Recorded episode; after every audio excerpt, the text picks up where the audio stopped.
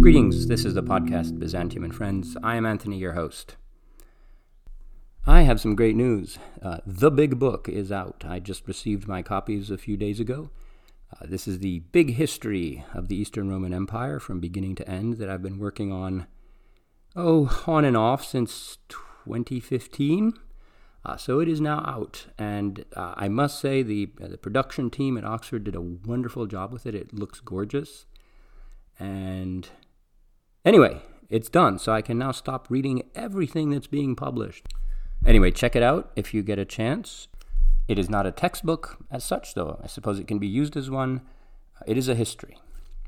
I don't think that I will speak more about this book on this podcast. However, Robin Pierson uh, host of the podcast A History of Byzantium, and I have been recording some episodes where I talk about some of the lessons that I learned from writing this book and some of the new models that have emerged for the study of East Roman culture.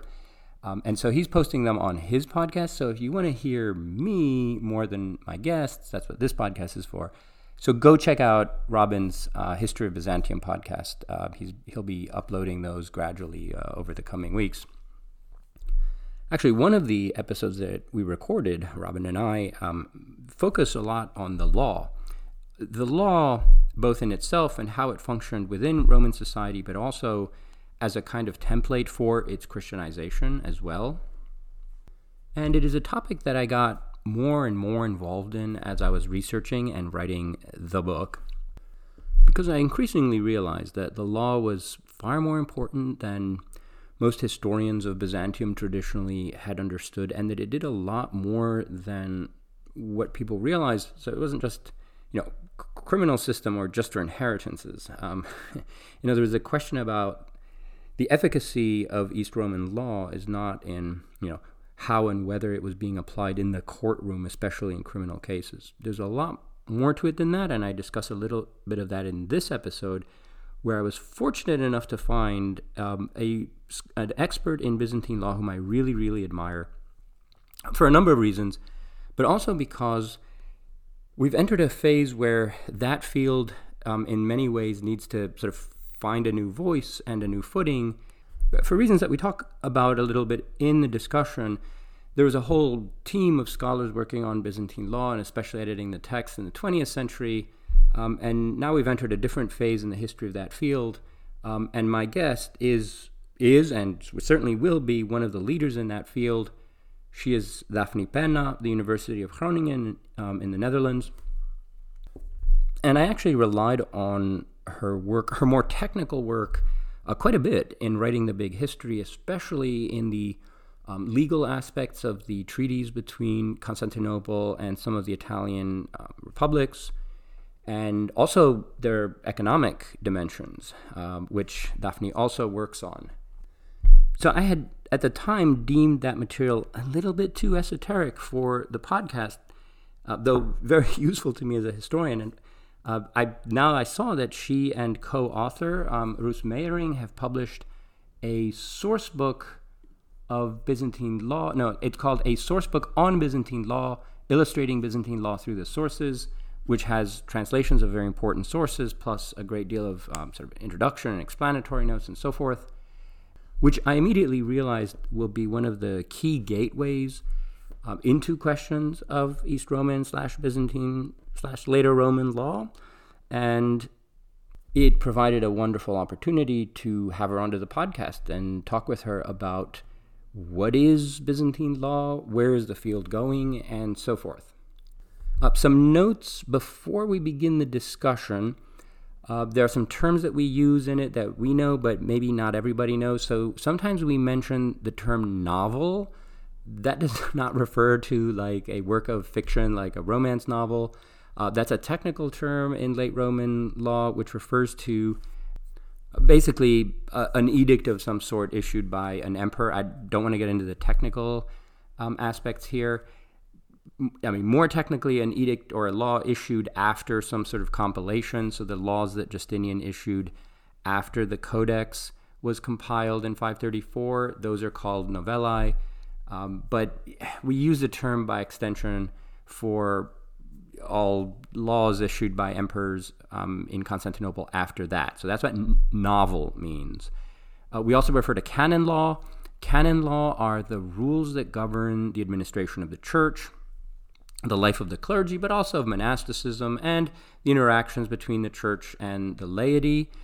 These rules are discussed and sort of ratified at the councils, and especially the ecumenical councils, but also smaller councils could issue their own canons. And then canon law developed its own tradition of commentary, where people are um, trying to explain the, the, the, original intent or the circumstances under which it applies, or to clarify obscure terminology and so forth. So we talk about that as well. Daphne also asked me to mention, because she's involved in this project also, um, there's a, a great um, Greek scholar of Byzantine law called um, uh, Spyros Troianos, and he has, I mean, he's, he's very old and he's written some of the fundamental works in the field, unfortunately not translated yet into English. Um, and he has donated his library to the Dutch Institute in Athens, which is close to the Acropolis uh, which has now to catalog the books. There are about 2,000 of them. They're a complete edition of all uh, you know Byzantine law texts. And so she's involved, and Groningen is involved also. And she wanted me to let you know that scholars can use this. Um, it, there is a catalog online. And so this would be a great resource too, and another reason to go to Athens, I suppose. So I'll stop there and we'll get to the conversation with Daphne. First, Apologies if you can hear Marjorie playing upstairs in the background. I think she has a recital coming up, and the practicing has been furious in the past few weeks. Okay. And also thanks to medievalists.net for reposting these episodes. So let's get to it. Here is Daphne. Daphne, welcome to the podcast. Thank you for inviting me, Anthony. I'm really pleased that we had the opportunity to do this, and I'll tell you why because I've used your work a lot, especially your dissertation. When I was writing the big history of Byzantium, it was invaluable for this was for treaties between Constantinople and the Venetians, mostly, but also other Italian cities. And it's one of the very few dissertations that I like. Maybe they're like they were like ten or something that for the entire history of Byzantium, like I really relied on, and I was very impressed by your work. And and other some other specialized articles that you've written, which are on fascinating topics. And yet they were, I think, too specialized to devote a podcast to. I mean, I think the audience would have just kind of been lost. So I was really happy that you published this source book on Byzantine law uh, because it was a way to get you on the podcast. And I think it's a much more accessible book. And this is a book that you co-edited with uh, Ruth Mayer, Meijering. Yeah, I, I, that's true. It's a, I, it's a co-author. It's Roos Meijering, uh, a nice Dutch name, yes. Meijering, uh, a good colleague of me, of mine, who we've been teaching together Byzantine law for many years. She's now uh, an emerita, so we we are both we are both authors authors of this book. Yeah, and it's based yeah. on our teaching. Yeah. Yes, and I saw some public lectures that you gave, um, and you're also a very eloquent advocate for your field let's say byzantine law and i think that byzantine law is like not very well served generally like i think it might be going through a kind of crisis in terms of like how many people are working on it and i think we need more people so i hope that this might spark some interest. Um anyway so before we get into any sort of technical questions could you just tell us what exactly byzantine law is? And like when do we think that it begins and ends? What is it as a as a corpus? Yeah. Uh, well thank you first of all for your comments. Uh, i hope uh, podcast will be interesting for more people. Byzantine law uh, i think this is something that you've addressed in more podcasts about the word byzantine because begins with the word byzantine and that's a term that's a fake term or a made up term so Byzantine law doesn't really exist as such a term. Yeah. yeah. Uh, so uh, Byzantine law is actually the law of the Eastern Roman Empire. And if we want to define it in, in a simple way, I think we can say that Byzantine law is a Roman law, but then in Greek. At least this is how it began. Mm. Um, that's a definition. Now, so, the yeah. Roman law had been appearing in Greek for example, in Greek translations of Roman statutes and so on in the East, which we have in inscriptions from like the Republican period, right? So there's like a long period when Roman law is learning to operate in Greek and when the Eastern provinces are learning to live by Roman laws.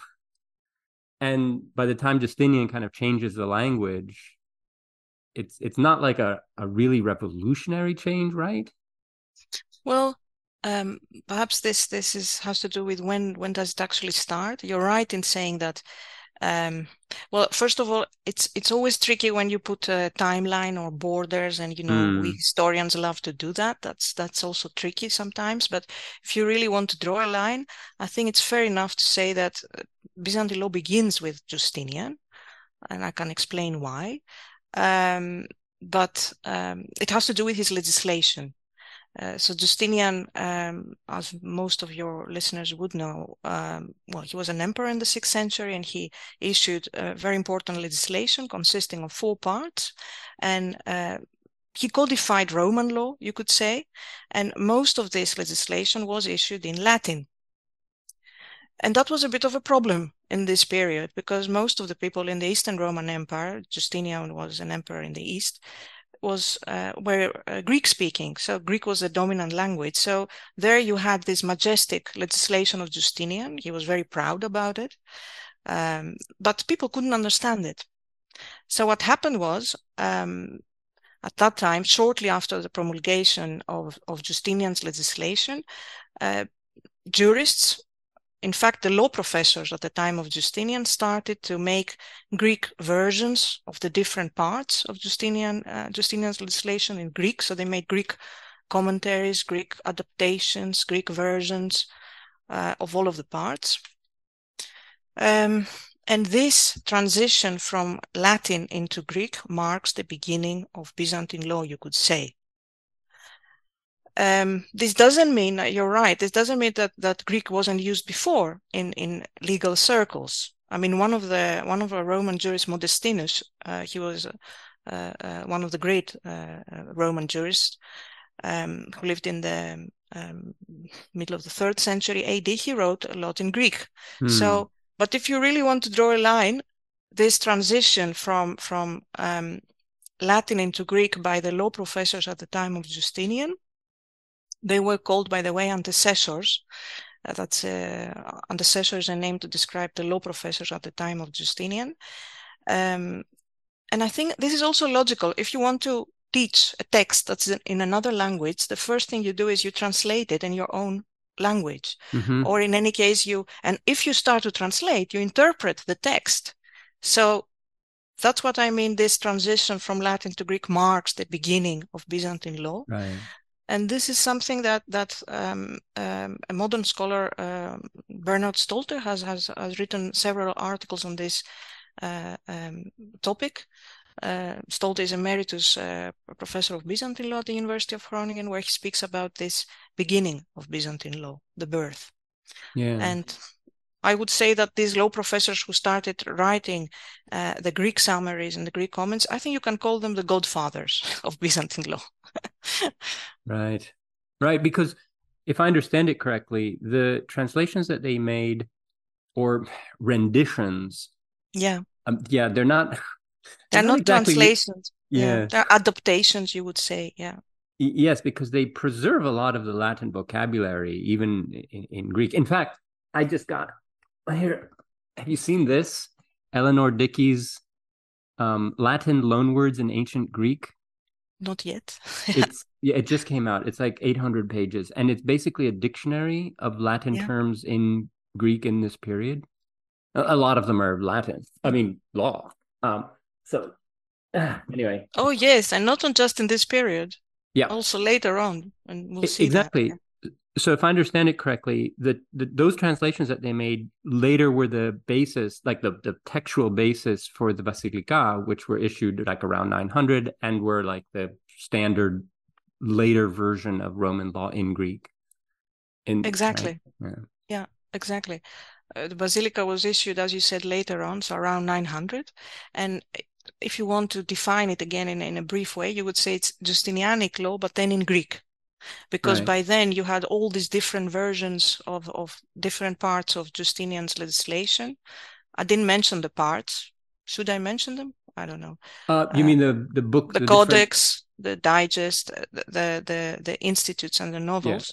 yeah. Uh, the novels were in Greek, by the way, but the rest was in Latin for uh, big for the greatest part. So uh, by the time um, of this uh, uh, Macedonian dynasty, you had all these Greek versions of different parts of Justinian's legislation. So they thought it's good to have one big legal compilation that would, yeah, how do you say, encapsulate the whole of Mm. Justinianic legislation, but then in Greek. Mhm. And they used, as you said, as a base, um, well, writings uh, from the antecessors for a big part. Yeah.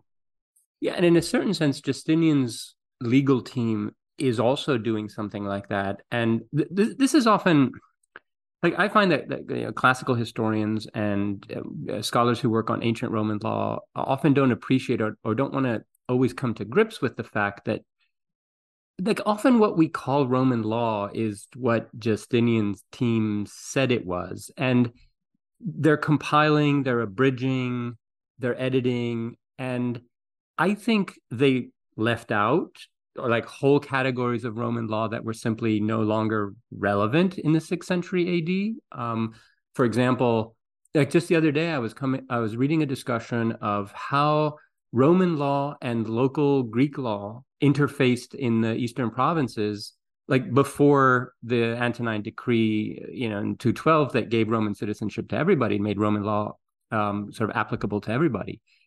And all of those regulations about how these two systems are supposed to mesh are just kind of absent from the digest because they were just no longer relevant by the sixth century.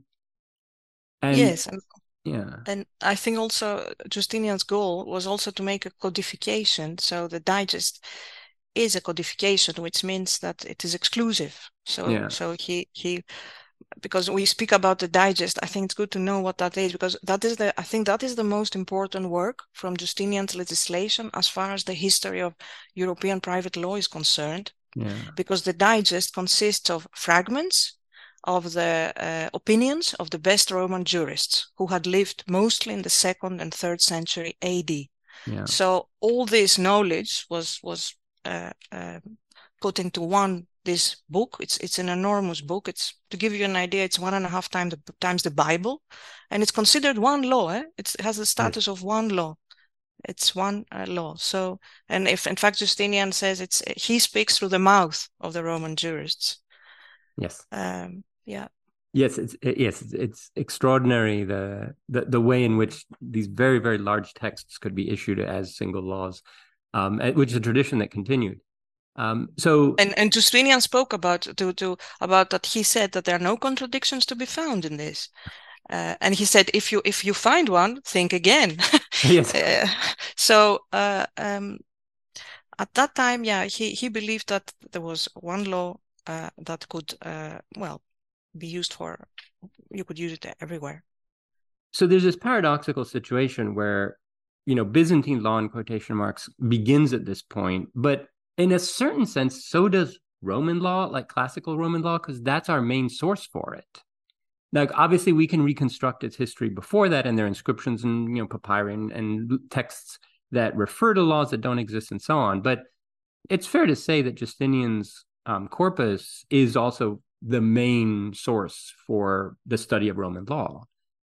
Um, and so these these two fields are kind of conjoined in that way, and yet I have the sense that ancient Roman law has received a considerable degree of of uh, scholarly attention, and Byzantine law has not. So why has so what explains that imbalance? So that the Latin material leading down to Justinian has been studied very very much. In fact, it's central to the legal traditions of many modern countries but the Greek version of the same body of law is relegated to very small circles of Byzantine uh, specialists.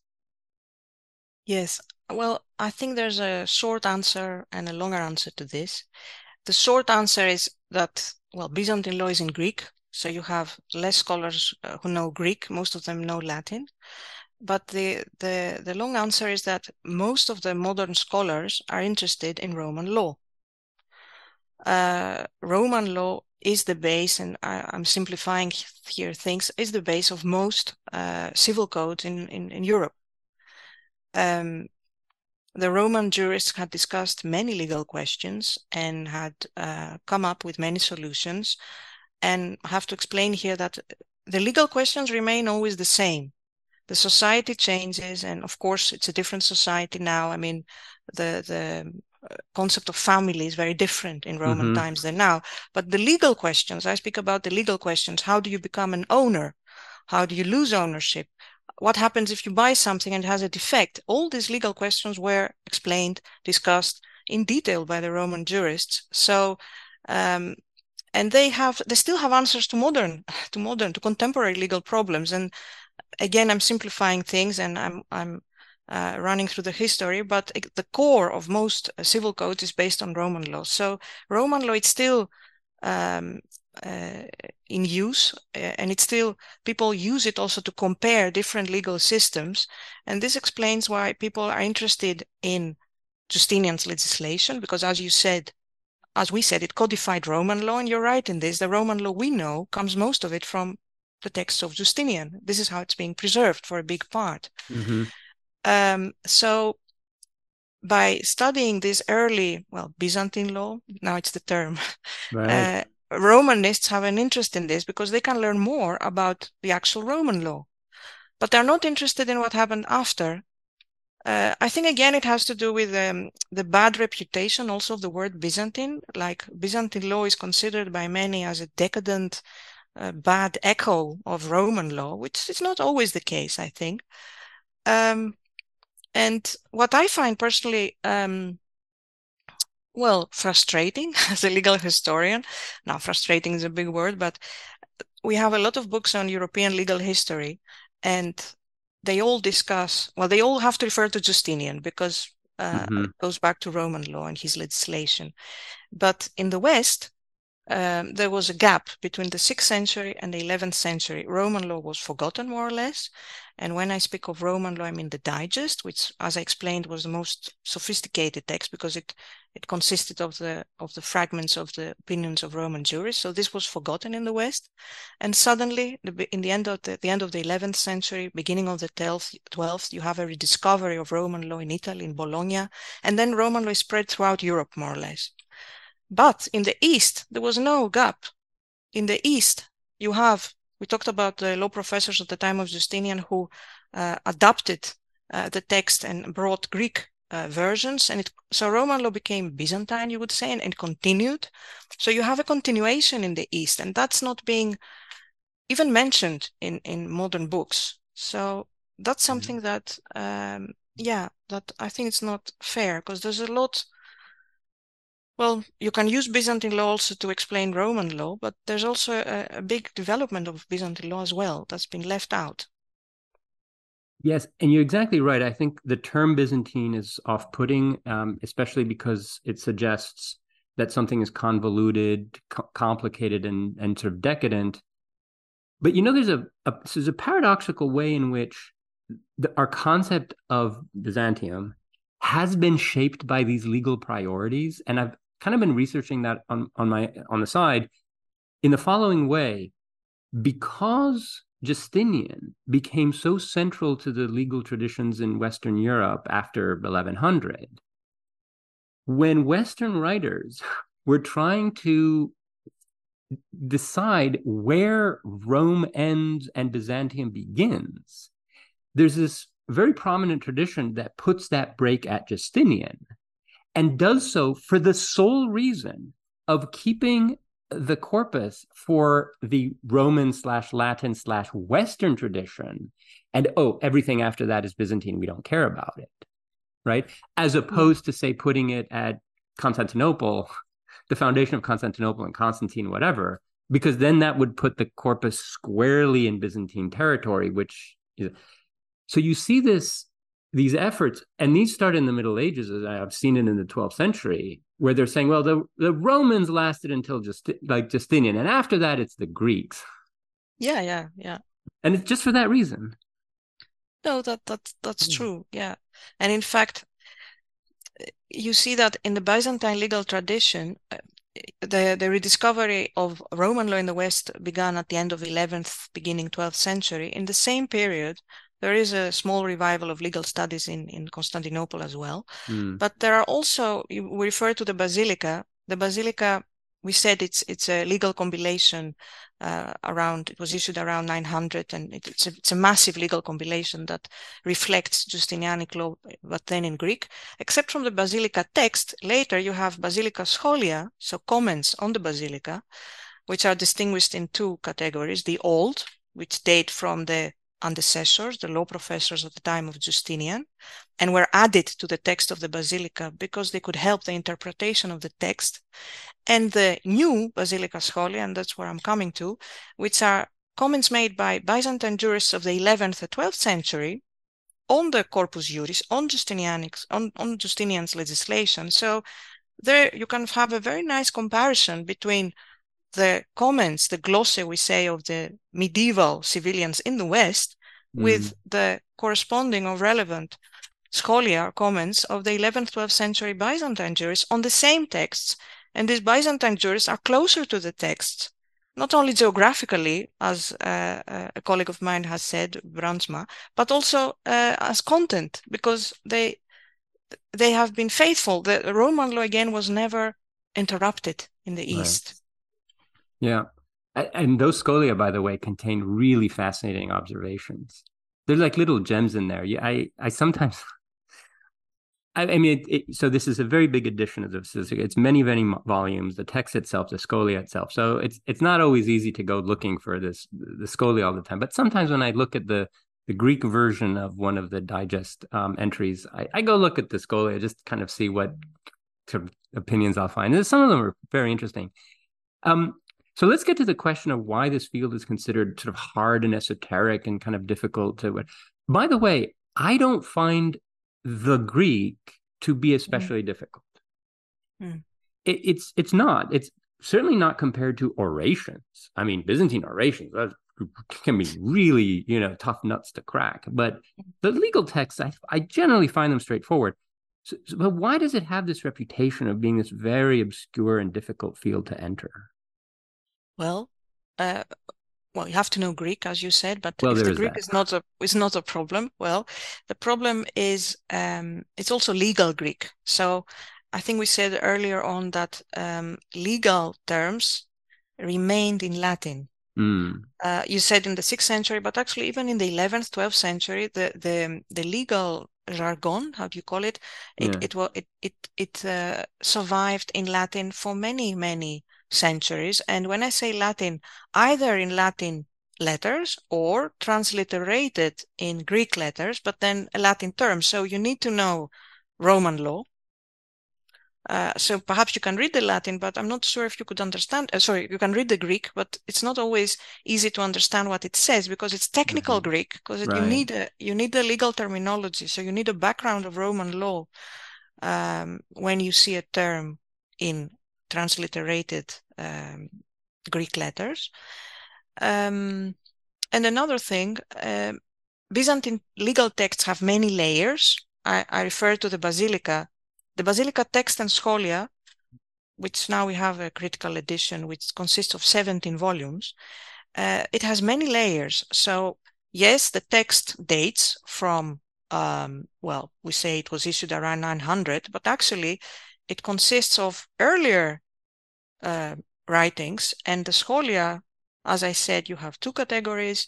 There are different dates. Mm-hmm. So when you see a legal source, I think it's important to know what exactly it is and from which period before you come to conclusions or, or observations. So right. it's a bit like an archaeologist digging yes. into the different layers of, of the sources.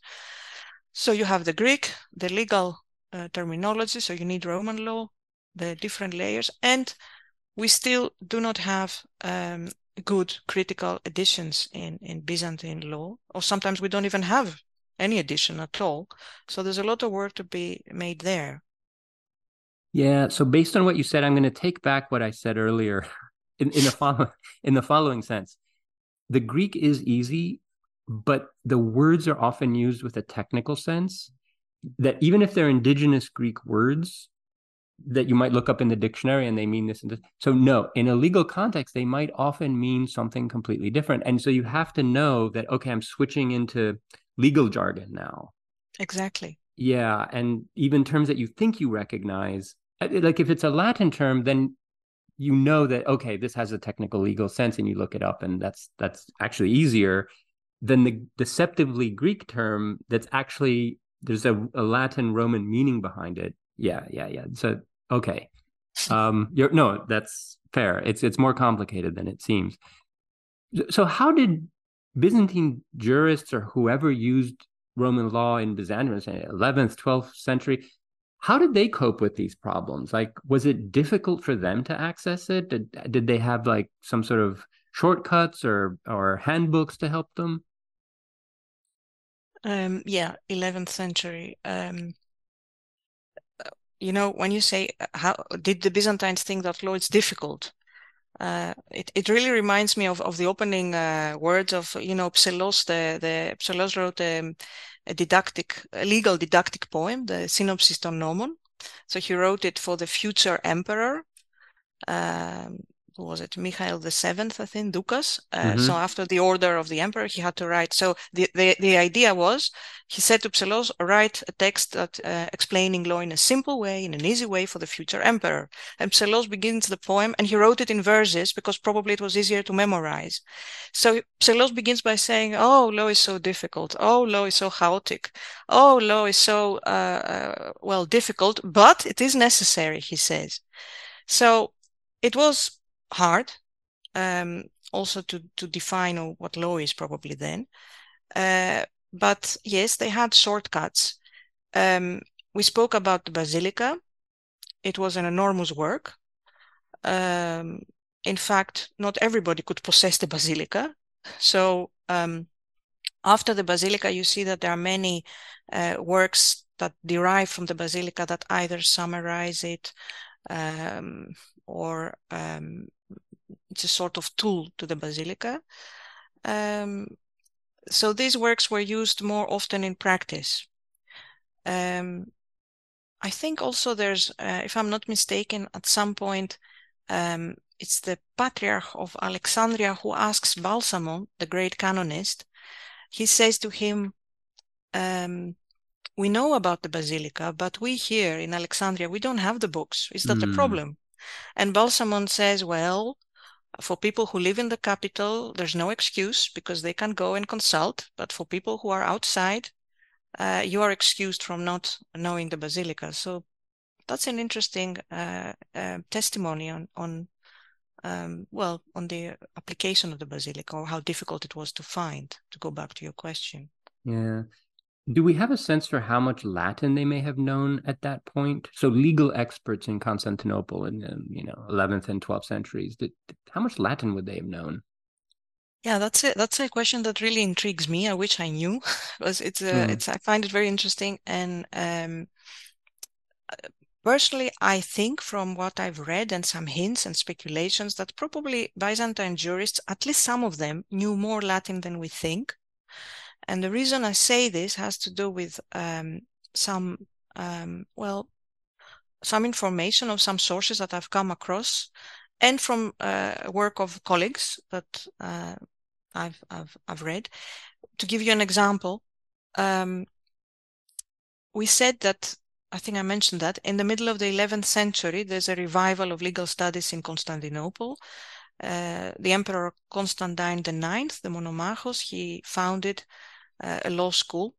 In fact, there are many questions whether he actually founded a law school. What he did was is mm-hmm. he appointed Xiphilinos as the head of the law school in Constantinople. He appointed him as the nomophylax, the guardian of the laws. Um, and Psellos was appointed the head of the philosophy school.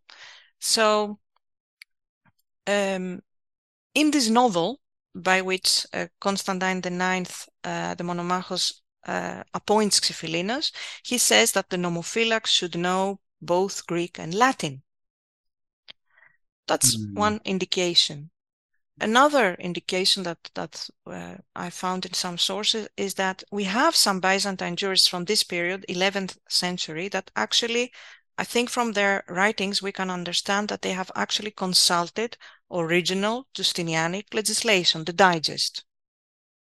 I don't want to tire you now with mm-hmm. details, mm. but you can see from the way some terms are formed that, for example, Xiphilinus, uh, it seems that he actually had consulted the digest. I mean, this is again, I, I can't say this with certainty, and, and I don't want to be, um, um, I'd like to be a bit reserved in this, but there are some hints. I think the whole problem or the whole issue is also related to libraries in Constantinople.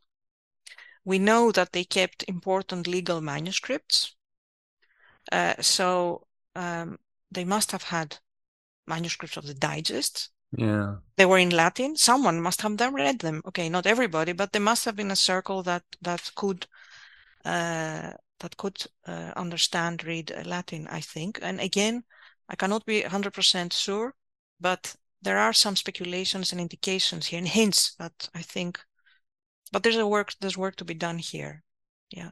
Um, yes, I very much look forward to to that. I, I heard you speak about that topic, and it's very intriguing uh, because I think you're right. I mean, the the libraries would have preserved uh, a, a, lot of Latin texts, um, and certainly the, um, the, the the corpus would have been among them. But anyway, so let's stick with the jurists uh, for a little while longer, or Byzantine commentators um, on the laws, or legal scholars did they make any um, interesting or distinctive contributions to legal theory or to the development of Roman law and applying it to you know new circumstances as they came up? Um, I mean, just a few examples or, or one example would suffice just to give the audience a sense of how they were engaging with this material. Yeah, since we are we are in the eleventh century, so I'll stick a bit in the. Also, I'll refer to some material that I know I've researched. Um, and a name that comes to mind is um, a, a jurist from the 12th century. Um, his name was Hagiotheodorites, and he wrote Scholia on the Basilica. So I, I, I, think we mentioned what the scholia are. So he, these are the new scholia, the the the, the ones written by the, the younger generation, 11th, 12th century. So Theodorites is a jurist. We don't know a lot about him um, of the 12th century, and the reason I refer to him because um, he has written around 200 scholia on the Basilica, uh, which are rather lengthy. So it's it's a good material to to study. It's not one or two; it's two hundred, which are rather lengthy piece of uh, um, scholion, and um, he discusses questions like, um, well, there's a lot of about theft, damage to uh, wrongful damage to property, liability issues. Um, and from what I've seen, his scholia um, well, you can see that he has a rather uh, a high uh, level of, of legal knowledge, and uh, he is capable of of also. Um, he knows the basilica, by the way, uh, but he can also produce some theoretical um, distinctions or? Distinctions yeah there are a lot of distinctions of him but i i think he he has a high scientific he has a high standard of of legal knowledge and i think that his scholia is definitely worth uh, studying. Um i think they will be studied in the future. So that's one name. And um, a second name is um, no, not a name actually. It's the author of uh, a work from the 11th century. The, the, the work is a treatise on, it's called the Meditatio de Nudis Pactis. So it's a treatise on mere agreements or bare agreements. A bare agreement in Roman law, pactum nudum, was an informal agreement for which you had no action. So you couldn't go to court. So the author of this treatise, again, it's a treatise of the 11th century, the author of this treatise um, makes an exposition of the theory of contracts. So that's a rather remarkable text, actually, which has been studied the last uh, years by more scholars. So that's two, two works or two uh, that I can think of from 11th to 12th century, but I'm sure there are more. Yes, and we are a long way from, you know, having studied these texts and their authors in a systematic way. I mean, just like you said, uh, picking out an author. So reconstructing an uh, an author from the Scholia is difficult. Um, I mean, Homer scholars haven't yet done it with the Scholia on Homer. We're yeah. a long way from doing it in, in Byzantine law, but it, it's very promising um, area of research. So once you reconstruct them and you see that there's a kind of coherence to the way they're thinking about things, um, and so this brings me to the question of like what is the what are the should be the goals of the study of Byzantine law moving forward because there are there are a number of things that you can imagine the field doing. So one is editing the text, which is absolutely necessary for anything else to happen. Um, we can trace the evolution of legal thinking, um, working again solely within the texts themselves. And a lot of legal scholarship does this. It's kind of like it operates in the kind of you know bubble of legal thinking and you know without sort of relation necessarily to the society around it. But there is some scholarship that's looking at like the application of law as an instrument of, of, of, of governance or of resolving disputes, like on a practical level, right? And that's that gets you into all kinds of other sources, um, non-legal sources that are talking about this. So, is there anything else um, that should be added to that mix? And I think as we're moving forward, I, I think the emphasis is going to be more on the practical application of the law in in kind of social life. Um, but are there any other kinds of approaches that you would want to mention or comment on those? Where are we right now? I think it really depends on who is we. I mean, you know, like uh, every scholar has a different uh, uh, approach in what he wants to to to use Byzantine law for. I mean, you know, there was this discussion between um, uh, Byzant Byzantine legal historians and Byzantine historians. Mm-hmm. Do do we need a new history of, of Byzantine law? A, a yeah. legal historian is interested, as you said, in principle, in the development of a legal rule, uh, of a legal um, concept, and as I said, um, Byzantine law can help us to better understand Roman law. So there are a lot of Romanists out there who want to use uh, Byzantine law for that reason. But there are also uh, legal historians who want to use Byzantine law in order to see the development of the whole concept throughout the Byzantine uh, period. Um, and there are historians who want to use Byzantine law for, for other reasons to, to um, find out perhaps um, things about the society in a particular period, uh, things about the uh, administration. So personally, I'm very open to to any uh, way that you will research it. Um, I'm also interested sometimes to see the well the dogmatic uh, development of a of a rule, but I'm also open, and I have done this in in in my writings of uh, understanding law. Um, of, of using law of, of, of cooperating also with other scholars from other disciplines and learning from them so I'm rather open to this, um, how you use Byzantine law. But again, it, it's really about what you want to find out. Yes. So I mentioned at the beginning your dissertation, which, and I think this that is a good example of this because you kind of performed a legal but also historical analysis on the treaties between Constantinople and the Italian um, cities um, where you were doing both a legal analysis of you know their actual provisions, but also like situating them in the historical context and what did they mean for the people uh, making these these agreements. Uh, so I, I, thought it was sort of exemplary in that way. Um, I have I have a broader concern about the way that we study. So here's something that I've become sensitive to, and that I think is a problematic approach. So there's, and this is an approach among mm, general historians, that the law, and we mean here the Roman law or Byzantine law or whatever, is this kind of abstract, esoteric body of knowledge that very few people knew and has very little relevance to the kind of day to day. It's like an imperial thing, and you, you know how recently it's increasingly studied as a um, an aspect of business of imperial rhetoric like yeah this is just kind of the image that the emperor wanted to give or whatever. Um, and that it's kind of removed from the day-to-day concerns of ordinary people. I actually think that is entirely wrong.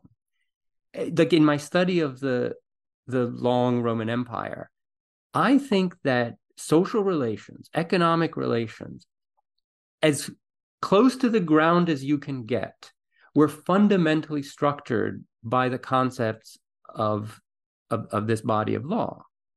And you actually even find church fathers saying this. Like uh, John Chrysostom is a very good example. I mean, he says that every time you have a relation of property, whether it's uh, you know uh, movable like goods or immovable like uh, real estate or a person like slavery, there are the, the whole thing is sustained by imperial law right? And yet i read these studies like of like village life in it could be anything. It could be late antique egypt. It could be 11th century asia minor. And they're like well the imperial authorities are distant and not really relevant and people on the ground kind of worked it out on their own and every time you get into the details yeah no it's about property it's about dowries it's about and they're working through those problems which are the problems of village life entirely through the concepts of, of roman law. Like they would have no rights to anything if it weren't for that. Um, their family structures are according to that and canon law also which is the sort of ecclesiastical supplement and so I, I think that general historians, like you know, non-legal historians need to pay a lot more attention to these sources. I think they were fundamental. Uh, that's just the impression I get. Yeah, I have to say here that most, um, if you if you read uh, most scholars, there is a problem with Byzantine law about its application. Um, and you will see in modern scholarship, there's often a distinction between Byzantine law in books and Byzantine law in action. Mm. Byzantine law in books are, um, I think what they mean is we have a lot of laws, we have a lot of legal compilations, but where are they actually applied? The problem is that um, in Byzantine law, we don't have so many sources which reflect legal practice. We do have some sources, and again, there's work to be done there and make critical additions and study them and study them uh, broadly.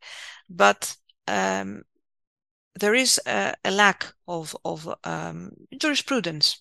One great exception, because I don't want to be always pessimistic, and we said we need critical editions. One big exception is the Peira.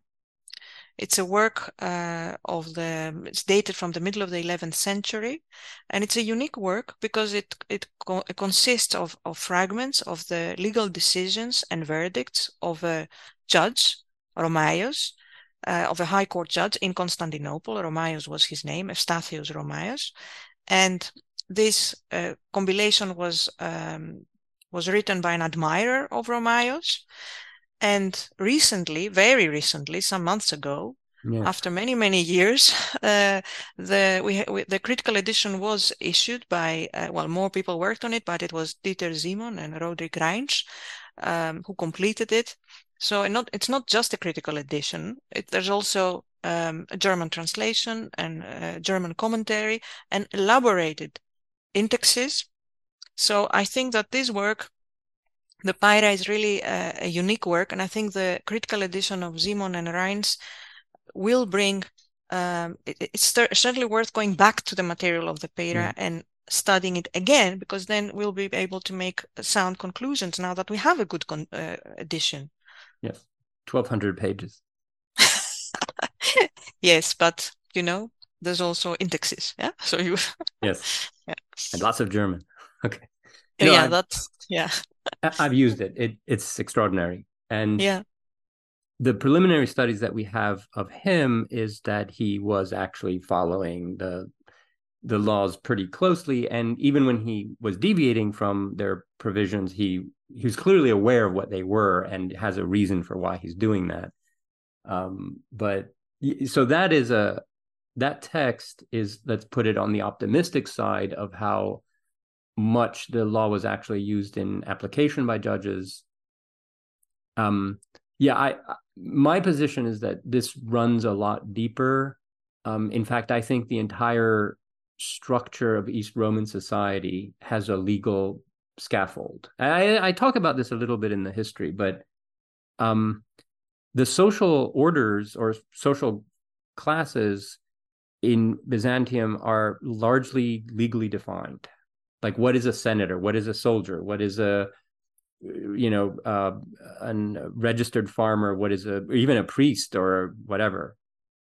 Those are legal categories, and what what's fascinating to me is that you never find social classes in the non-legal sources that are different from the ones that you find in the legal sources. Like the, they match. And like, there's some very few exceptions that are quickly normalized. Like for example monks and ascetics uh, in the early very like fourth century uh, fourth and early fifth century you have asceticism and you have monks and so these are people doing something outside the social order, and there's no legal framework for them until they made one after the fifth century, and they're kind of normalized and regularized through canon law mostly.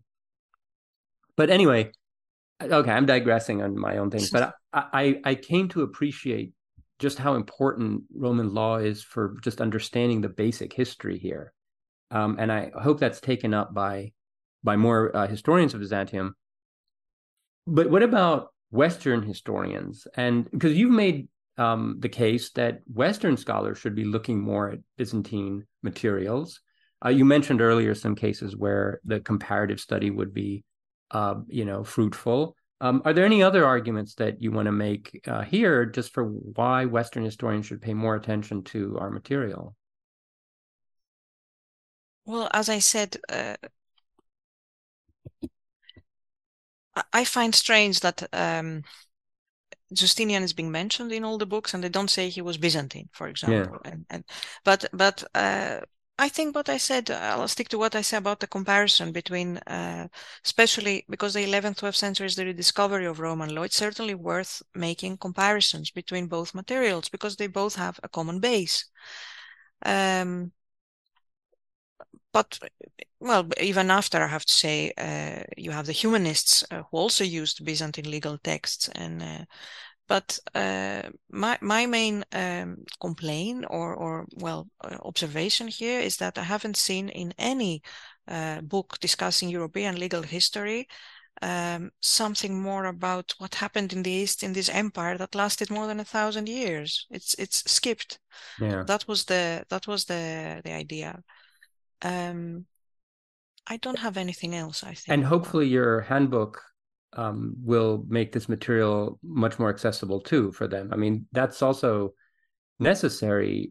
By the way, like the main surveys of the best ones, the surveys of Byzantine law are in German and modern Greek. yeah, yes, it's true. And there've been some, uh, the last years, there've been some uh, books and English books as well. But um, yeah, this is our book, the book by Roos Meijering and, and myself, it's I think it's the first English book which actually um, discusses a long, uh, a wide range of, of sources with an English translation. Um, so the idea, as I said, uh, was to it's based on our teaching. So the idea is to explain law like Psellos did. It's not in verses, but you know, in an easy yeah, and simple yeah. way uh, to the to the to the audience um, that's why there are also some we try to use some you will see that the language is very uh, simple and we have uh, we do not use footnotes for example uh, but we have um, there are very few footnotes but at the end of every section or every chapter there's um, uh, bibliography if you're interested to continue reading um, there are a lot of uh, schematic approaches also that can help the, the student or the anyone who's reading the book to better yeah. understand actually what, what do these Byzantine legal sources look like and how are they related to each other. That was the idea. Because I have to say we have a very important book by Spyros Troianos, which is in Greek and translated in in uh, German as well. The sources of Byzantine law, which it's a kind of Bible of yeah. Byzantine law. Very but our book is a very very different uh, yeah. uh, sort. Yeah, but they're complementary. Yeah, they're complementary. Yeah. Yeah, yeah. I've relied on that book a lot. It, it's very useful. And there are all of these little weird sources, you know, around like we have the major, you know planets like the basilica and so on but then there are all these little weird satellite texts um, like there's this 11th century uh, it's just a few pages it's a history of roman law like from the time of the kings and the republic mm. Um, and Attaleiates also wrote uh, yeah. his you know his sort of it's like a handbook of roman law with a history from again from the republic and they're in Greek. And I just find them fascinating texts. If you know, if those kinds of texts were written at that time in the West, there would be like so much bibliography about them. Yes, exactly. That's what I'm trying to say. I mean, the the relevant glosse, yeah. the the comments of the glossators, we call them. Uh, yeah. Uh, these are the civilians. Well, the the the people who rediscovered the digest and wrote comments have been studied in detail. Yeah. Whereas we are still don't know. Uh, we still don't know who wrote them, how many they are, and uh, um, we still don't have editions, uh, critical editions about or translations. That's another problem of Byzantine law. To go back, that it is in Greek and there are no translations, even of the Basilica. It's, it's so. I think if if works were translated, they would be used, of course, by more scholars. So, where do you see the state of the field right now? Is there so, so, when I was in grad school, there was a fairly robust group of scholars who were working on these texts and were producing a lot of good work. But now they're mostly retired or, or deceased and so on. Is there a next wave of scholars coming up? Uh, what do you see happening? Um, I think there was never a big audience for Byzantine law. It was always mod- modest. But we, we do have, well, first of all, Byzantine law is being taught in Greece, in the universities, in at the law departments of Athens, the Thessaloniki, and Komotini. So there's big tradition there. Um, in uh, well, in Groningen, we do our best to continue this tradition in research and teaching, and the source book is a testimony for that. Um, you have in Germany, Mainz is very uh, mm. Uh, well active in Italy, of course, because Roman law is always uh, there's always an interest of, of Byzantine law because of Roman law there. Um, but I see there are more. I mean, in the last year, I've also been. Uh, I see that historians reach out uh, to us. Um, I refer to Groningen because this is where I work there are historians who deal with some Byzantine legal sources and they come to us and help and they want some help in what is this text exactly. So um, we had a cooperation with with France, with Sorbonne, and now with Germany, Hamburg. These are not legal historians. These are historians who deal with some Byzantine legal texts and want our expertise. So we help them in that, and we learn from their discipline as well. Mm-hmm. Um, I'm optimistic in the sense I see that there are well, there's also an interest in canon law. That's exactly. also the last Absolutely. years. You yes. know, there uh, there have been some uh, um, new uh, recent uh, N editions and uh, books about uh, canon law, Byzantine canon law, southern Italy, and more. Um, so I'm I'm not. I hope the source book will raise some interest, and I'm not pessimistic, but um, it's maybe you don't have the big names as you said because I refer to to Groningen, the Basilica. The Basilica, the critical edition was made in Groningen by Scheltema, who founded also the School of Byzantine Law in Groningen. That was yes. one school. Another important school was in Frankfurt with a Max Planck uh, für Rechtsgeschichte that was directed by Dieter Simon and cooperated with Athens as well. So they have they, they they've also produced many many uh, important uh, Byzantine legal texts. Um, well, it's a pity that yeah. Max Planck stopped, but okay. There are also some German scholars who, or scholars in Germany, who continue somehow uh, this uh, tradition. Yes, uh, yeah, I'm optimistic also, and I think we should not look for, like, I think that the era of the big names has passed, not because the work that like we do, like our generation does, is not is good or anything. It's just that we're just living in a very different institutional and social eh, environment where big names are just not what our fields are producing. And I think generally that's a good thing. Um, eh, at any rate, I mean, I, I have a lot of misgivings about the system that produced big names.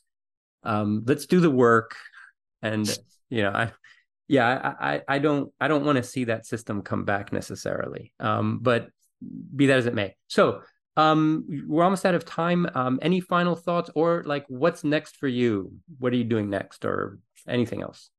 I'm now going out with my friends. That's what's next. But uh, uh, i'm i'm starting uh, to teach but uh, a subject that i'm interested in i think the following year would be byzantine justice uh, I want to have a look also because we have now this edition, as I said, of right. Peira, it's worth going back to this material, even if it is in German, even if it's so many pages, to you know um, understand these cases better. Uh, yeah. and perhaps more uh, works from jurisprudence that could actually tell us was law applied or not and how. So I'm more interested in this, uh, uh well, concept and application of Byzantine justice. That's subject for the following year. It's such a rich area, and I'm often struck by I, I don't know how to put it the humanity that is sometimes expressed in the verdicts here and you know i don't oh, know yeah. how it yeah i don't know how well it corresponds to reality but they're definitely trying to be compassionate and understanding to the people who come before their courts with these incredible life stories yeah. anyway it's a wonderful resource so yes I, yeah. I very much look if, forward to that well, thank you for the invitation. And I would say, as they're saying, Byzantine law for all. yes, the one, one law for all. Yes. Uh, thank you, Daphne, so much for coming on. And it's a, been a pleasure to read your work and, and thank use you, it. Anthony. So I'm very grateful for that. Yeah. And uh, good so, luck with all the podcasts. And thank you. I intend to continue. Okay. Right, take care. Yeah. Bye bye.